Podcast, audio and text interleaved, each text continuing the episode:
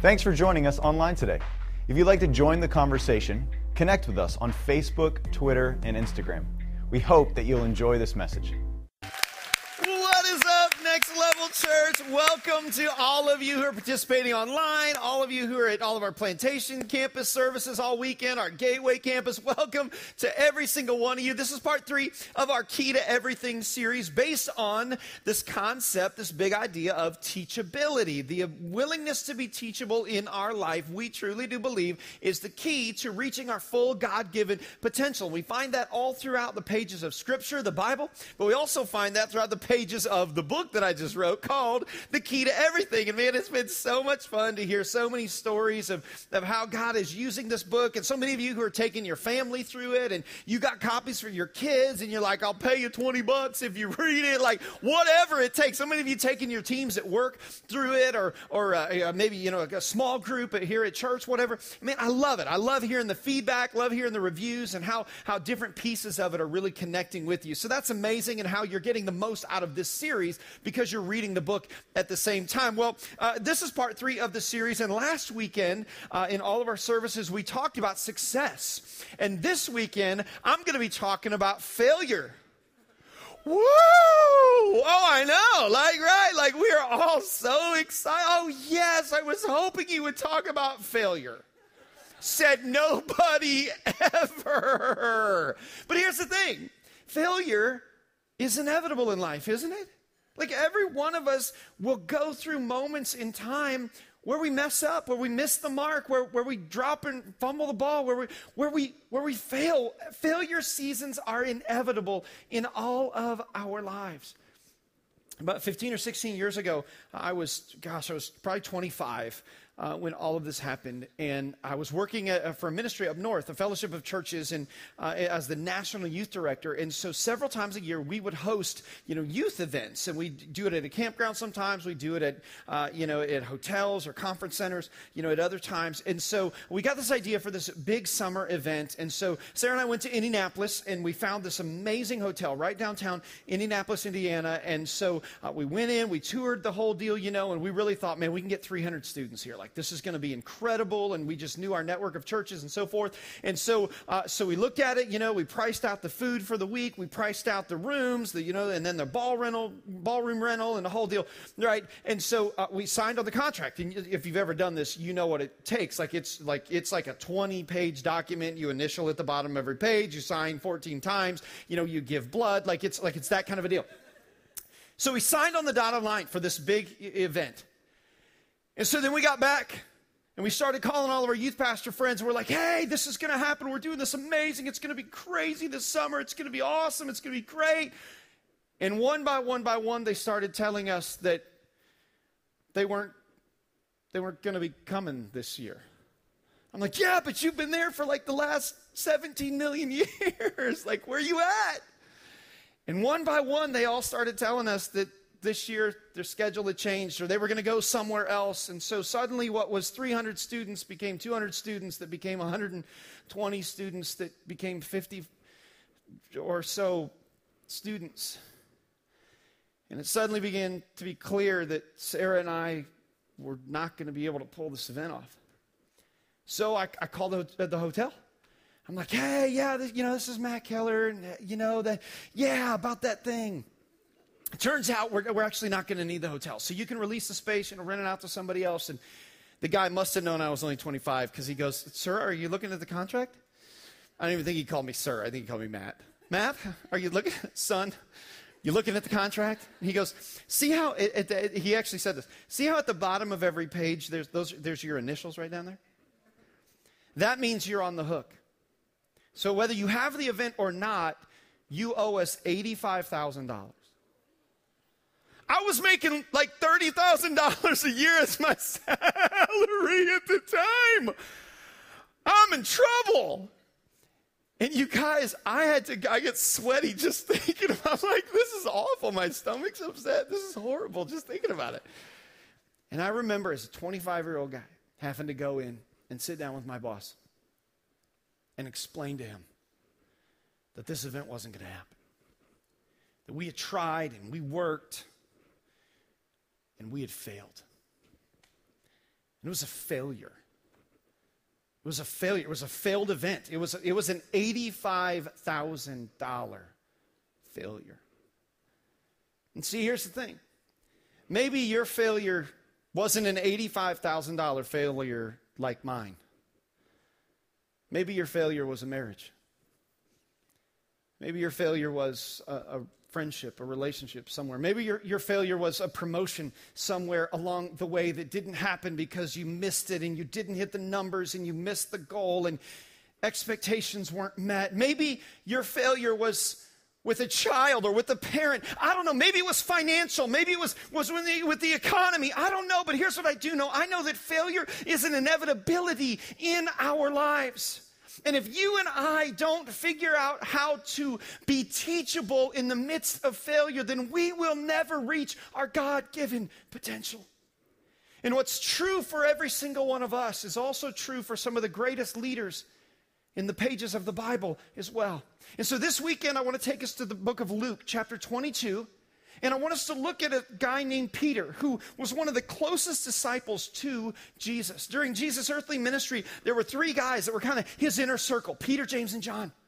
And Peter was he was he was that close to Jesus. And, and during the, the final hours of Jesus' life, when he's been arrested in the garden and they're taking him from this, all these illegal trials through the night in front of the high priest and the whole deal, when Jesus needed Peter the most, Peter was nowhere to be found. Well, actually, he was somewhere to be found physically, but relationally, he was a million miles away from Jesus.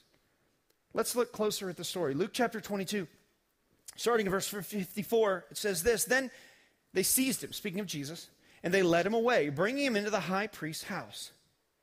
And Peter, look at this part, followed at a distance.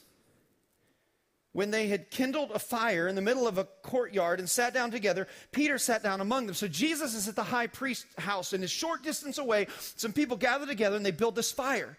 And they're standing around warming themselves by the fire. And so Peter joins them. Verse 56 Then a servant girl, seeing him as he sat in the light, looking closely at him, said, uh, uh, uh, Aren't you? This, you've been with Jesus, right? Like you know Jesus. Like you're one of them. Look what he says, verse 67. But he denied it, saying, Woman, I do not know him. And a little later, someone else saw him and said, You're also one of the, you're, you're a disciple of Jesus. I know you're a disciple of Jesus. But Peter said, Man, I'm not. Verse 59. And after an interval of about an hour, Still another insisted, saying, Certainly, this man also was with them. For, for you're from the same hometown, right? You're from Galilee too, right? Like you guys grew up like you like you know Jesus.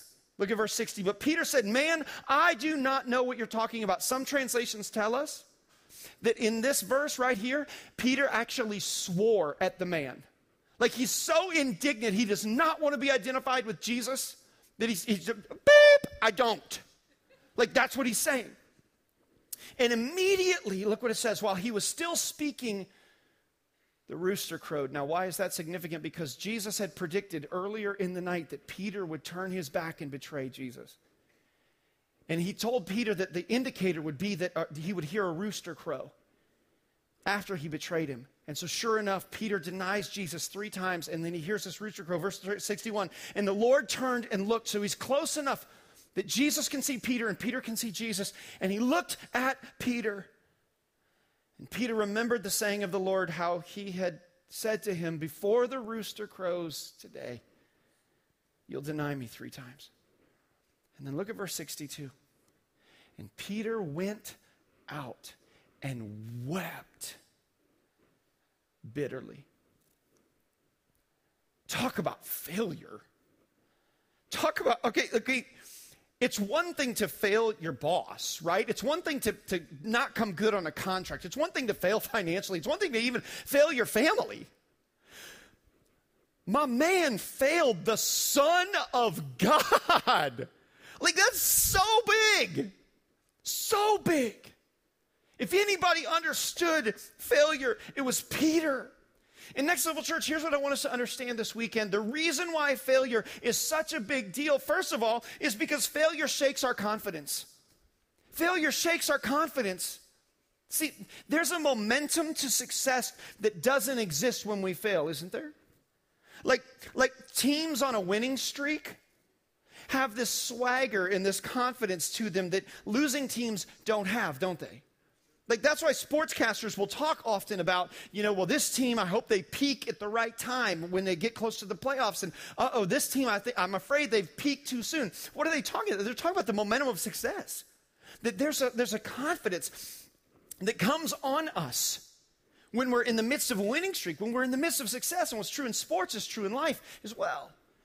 That there's a there's a confidence that comes that when we start to lose when things don't go our way, when we fail, it shakes our confidence. See, the reason why failure is such a big deal, number one, is because it shakes our confidence. Number two, is because it reveals our true selves. Failure reveals our true selves. It, it, failure has a way of removing all of the masks that we try and keep up in our life, doesn't it?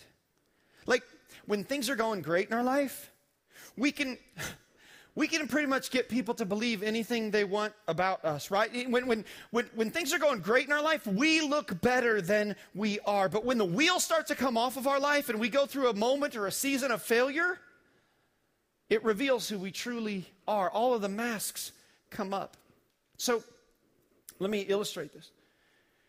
Because the person I want to show you is, is someone who has experienced great success and failure. So I think we actually have a couple of pictures. Let me show you those pictures real quick, okay?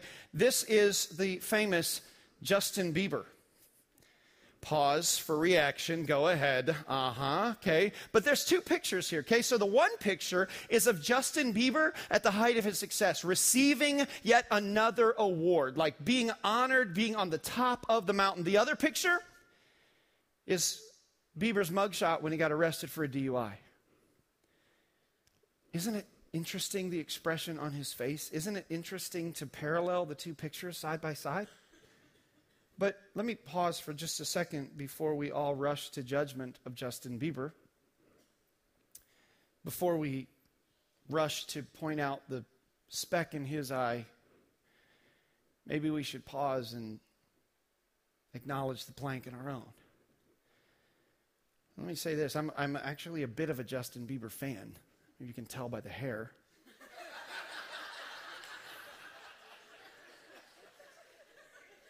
baby, baby, baby, oh.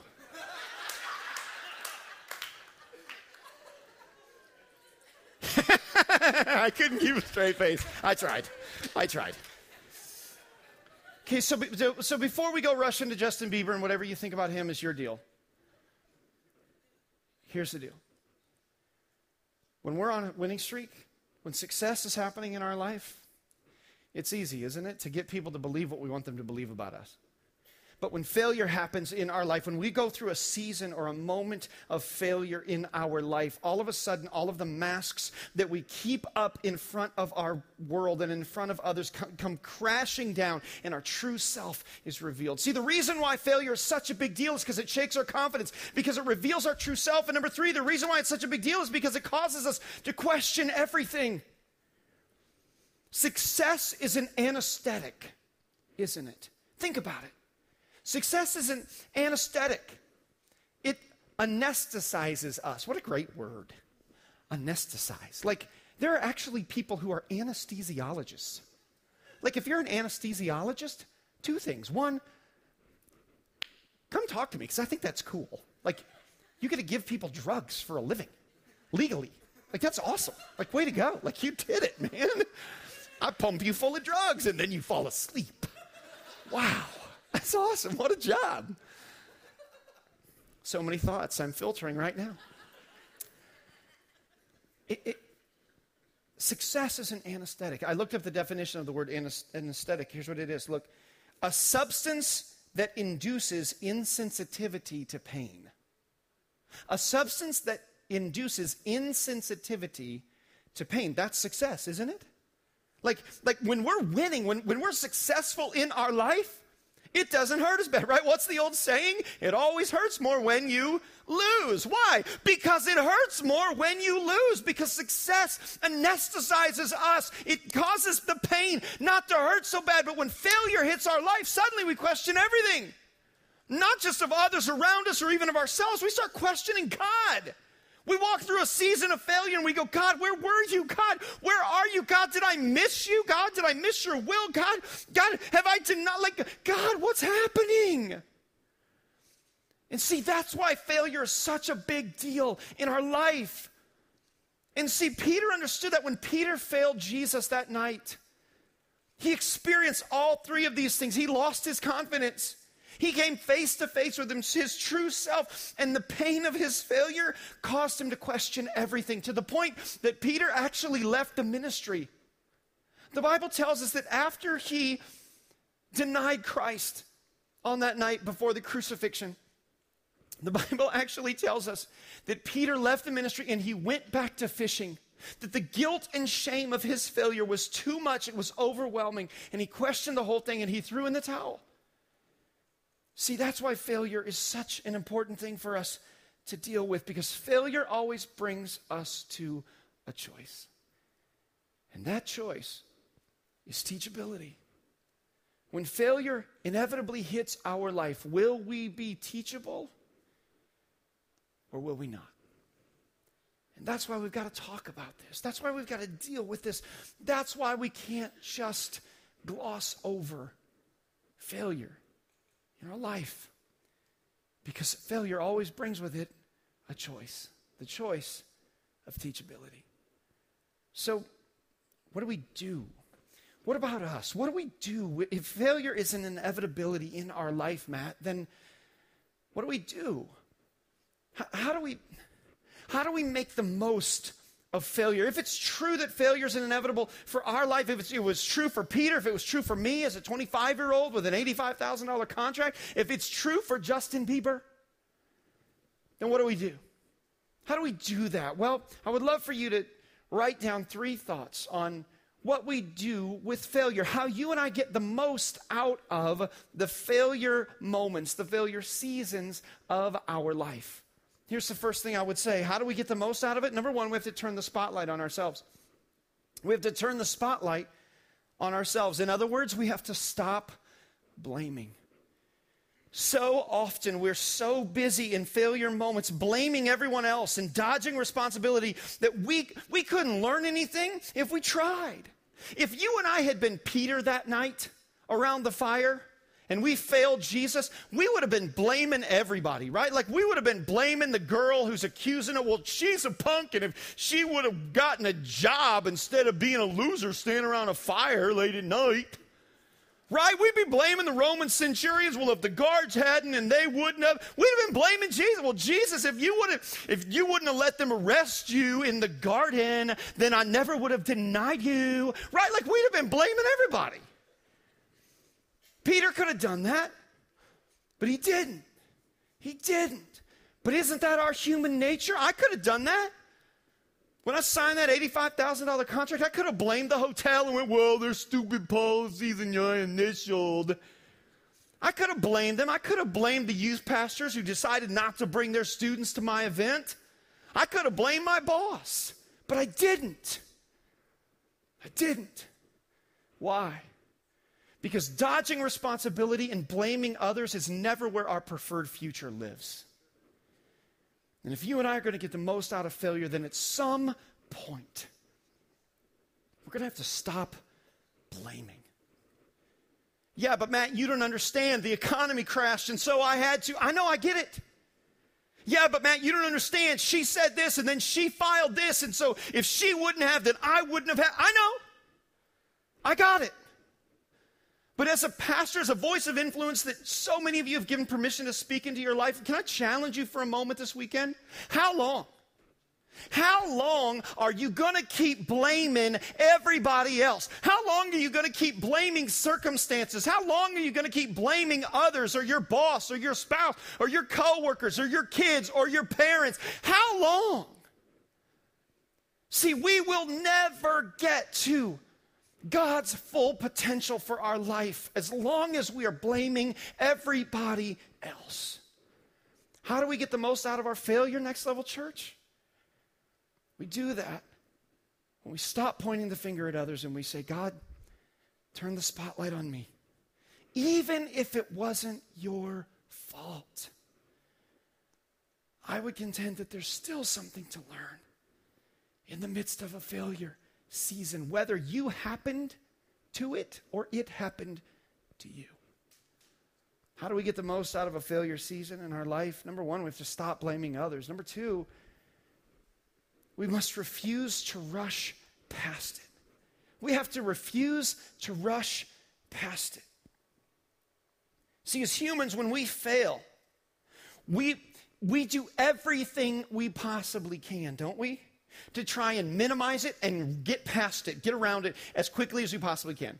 And this is true from the youngest of age, right? Like toddlers, like kid, like grade school, like elementary age kids, right? Like when they get in trouble, when they get busted, when something happens, when they make a mistake or they fail, and the teacher or a parent calls them on it, what's the first thing they do? Well, he made me do it. It was his idea. Well, she said she let me look up her test. Well, they, well, they, they, they, right? They blame, and then what's the second thing they do? Okay, you're right. I'm sorry. Let's just move on. I don't want to talk about it anymore. Right? Like every elementary kid, that's what they do. Like they go, oh, but I don't know. Okay, that's enough. I don't want to talk about it. Okay, right? Why? That's what they do. We blame and then we rush. That's what we do. Why? Because that's human nature and failure. But listen, if we're going to have a lifestyle of teachability, if we're going to reach our full potential that God created us to become, it will only happen when we slow down in the midst of failure. And instead of blaming everybody else and trying to skirt around it and minimize it, instead, what if we stopped and said, What can I learn? And it's hard, it's painful, I get it, it's uncomfortable, it's awkward, it's horrible.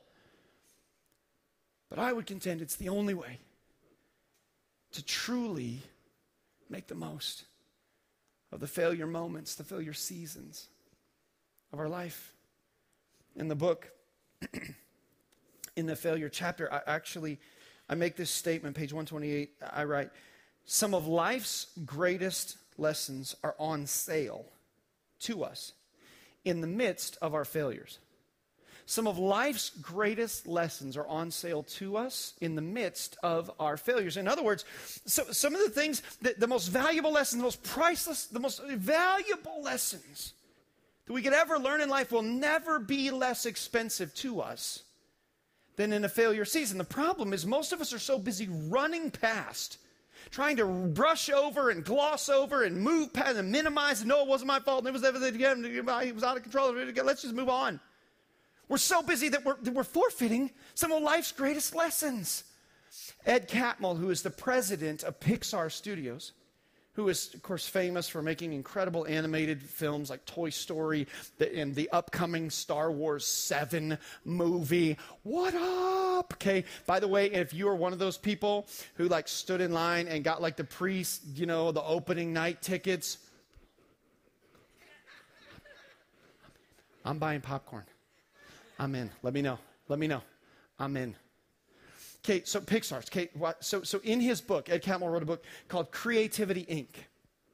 And in this book, he actually makes this statement. He says, To be wrong as fast as you can is to sign up for aggressive, rapid learning. My goodness.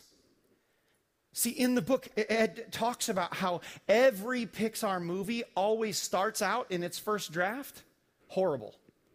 He's like, we just know it. Like, we know every story, every movie that we want to create always starts out really, really bad. So, what we decided is to not just rush past it or minimize that, but instead stop in the middle of it and get as many smart people as we can in the room and go, why is it so bad? Why did this happen? Let's figure this out. How do we make it better? How do we tweak this? How do we change this? How do we add to this? How do we add this scene? How do we add this character? How do we add this plot line? That's how they make great movies. Not by rushing past failure, but by stopping in the middle of it and saying, what can we learn? How do we get better? Okay, if Pixar's movie studios can do that, what if we started to do that? Imagine what could happen in our lives, you guys.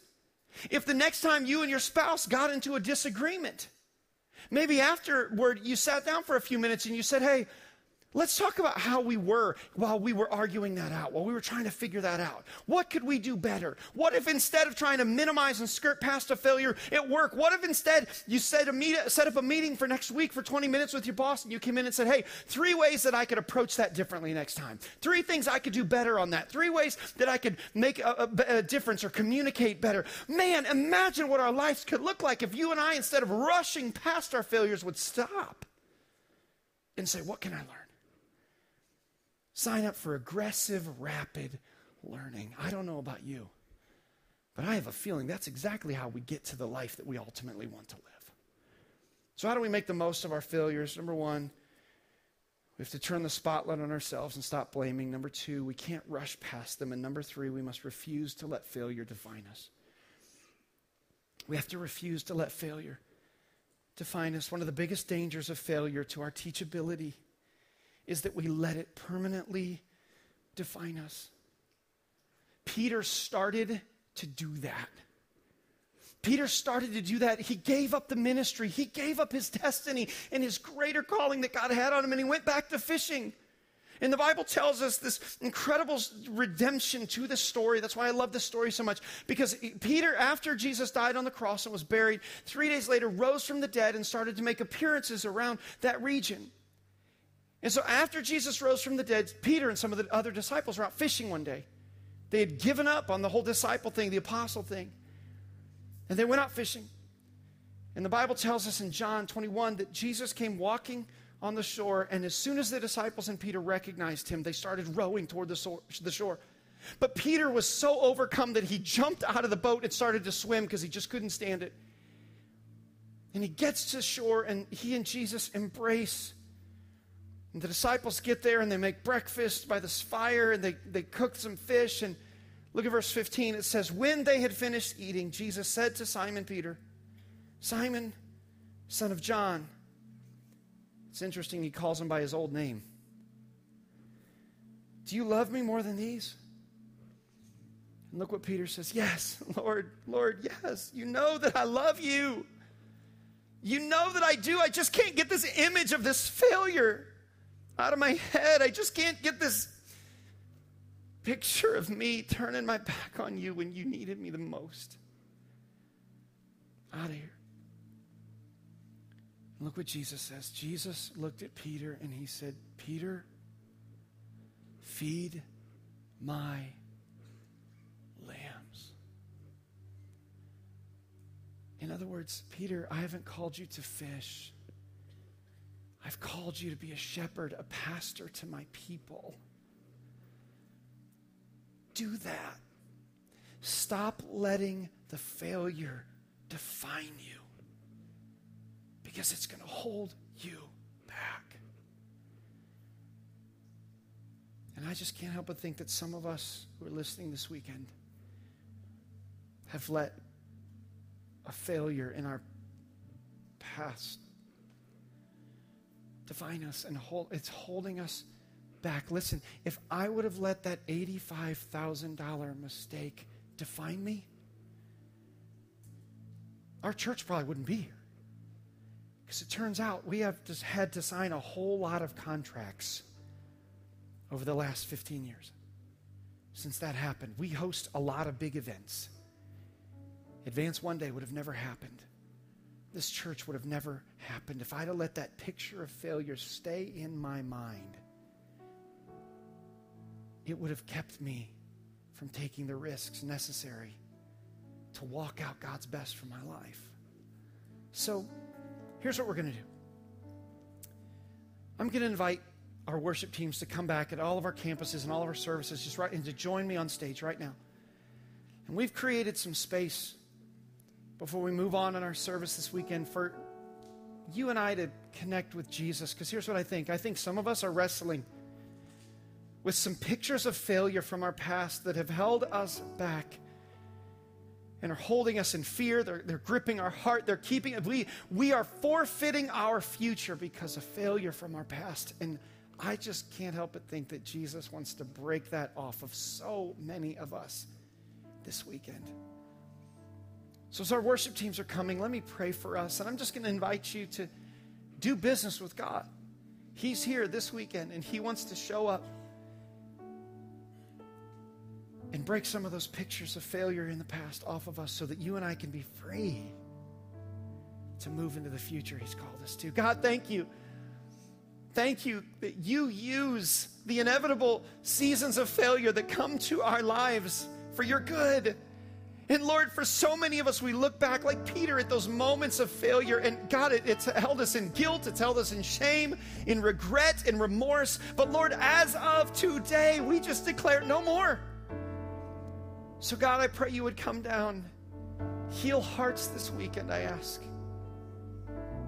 God, may this be a place of freedom where we can leave failure behind and step into all you've created us to be. We pray this in Jesus' name. Amen. If your life has been impacted through this ministry, we would love to hear your story.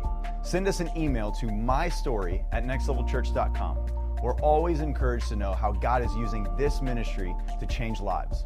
Also, if you want to support what God is doing here, you can do so through our website, nextlevelchurch.com, and help us bring you more messages just like this one every single week. Your generosity is making an impact here and around the world. Thanks for joining us online. Have a great week.